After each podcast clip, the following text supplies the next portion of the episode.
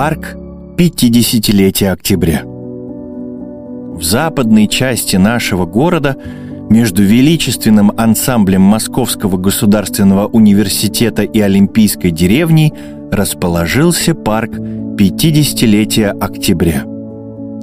Он растянулся между двумя проспектами – Мичуринским и Вернадского. В какое бы время мы ни пришли, наверняка здесь будет многолюдно. Неудивительно, ведь в окрестностях этого живописного уголка проживает примерно 200 тысяч человек.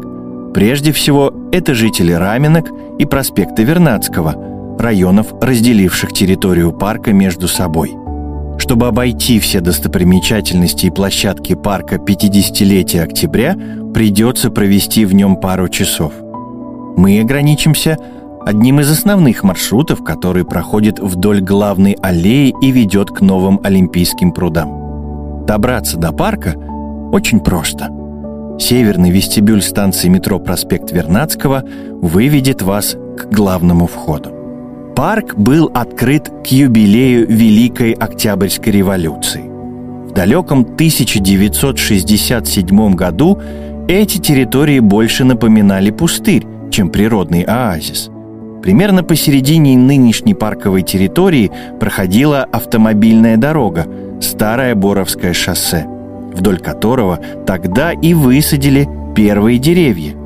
Сегодня ни за что не догадаться, что одна из центральных аллей парка когда-то была крупной транспортной магистралью.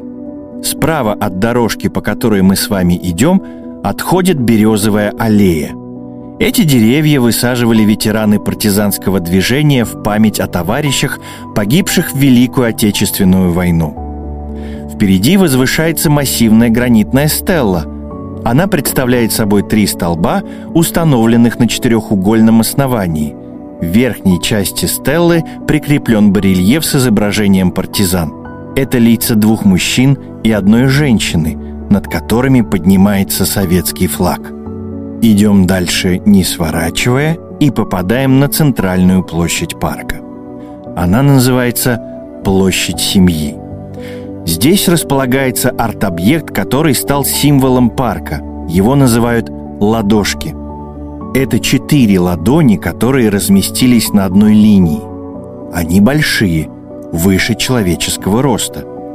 Пальцы на ладошках расставлены словно в приветствии. Самая большая ладонь, синяя, она принадлежит папе. Красная немного поменьше. Это мамина.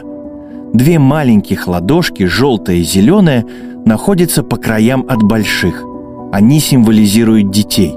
Ладони взрослых выполнены в виде сквозных арок, через которые можно пройти.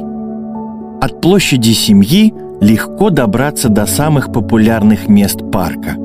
Южнее находится памятник воинам-интернационалистам. Он установлен в честь советских солдат, погибших в Афганистане. Аллея, уходящая на северо-восток, ведет к речке Раменки. Мы с вами отправимся на северо-запад. По пути нам встретится вечно зеленый лабиринт, образованный рядами высоких туй.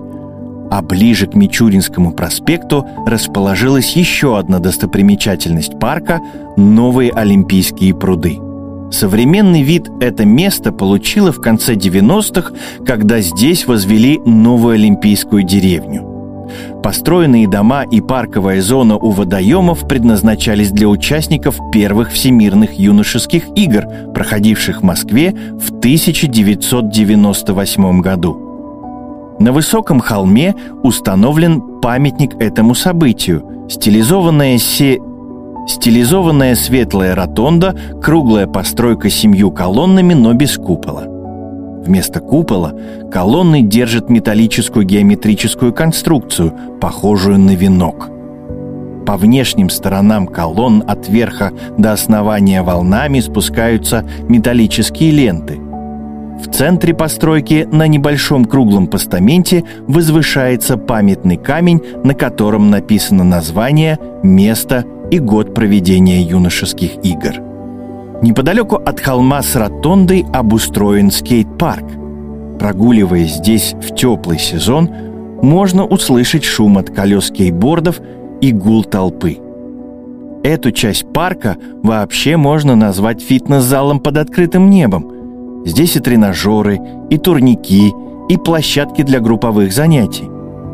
Приятно, что спустя годы место продолжает оставаться точкой притяжения для спортсменов. Покинуть парк можно через западный выход, откуда рукой подать до станции метро Мичуринский проспект. С вами был актер Никита Тарасов. Приятной прогулки.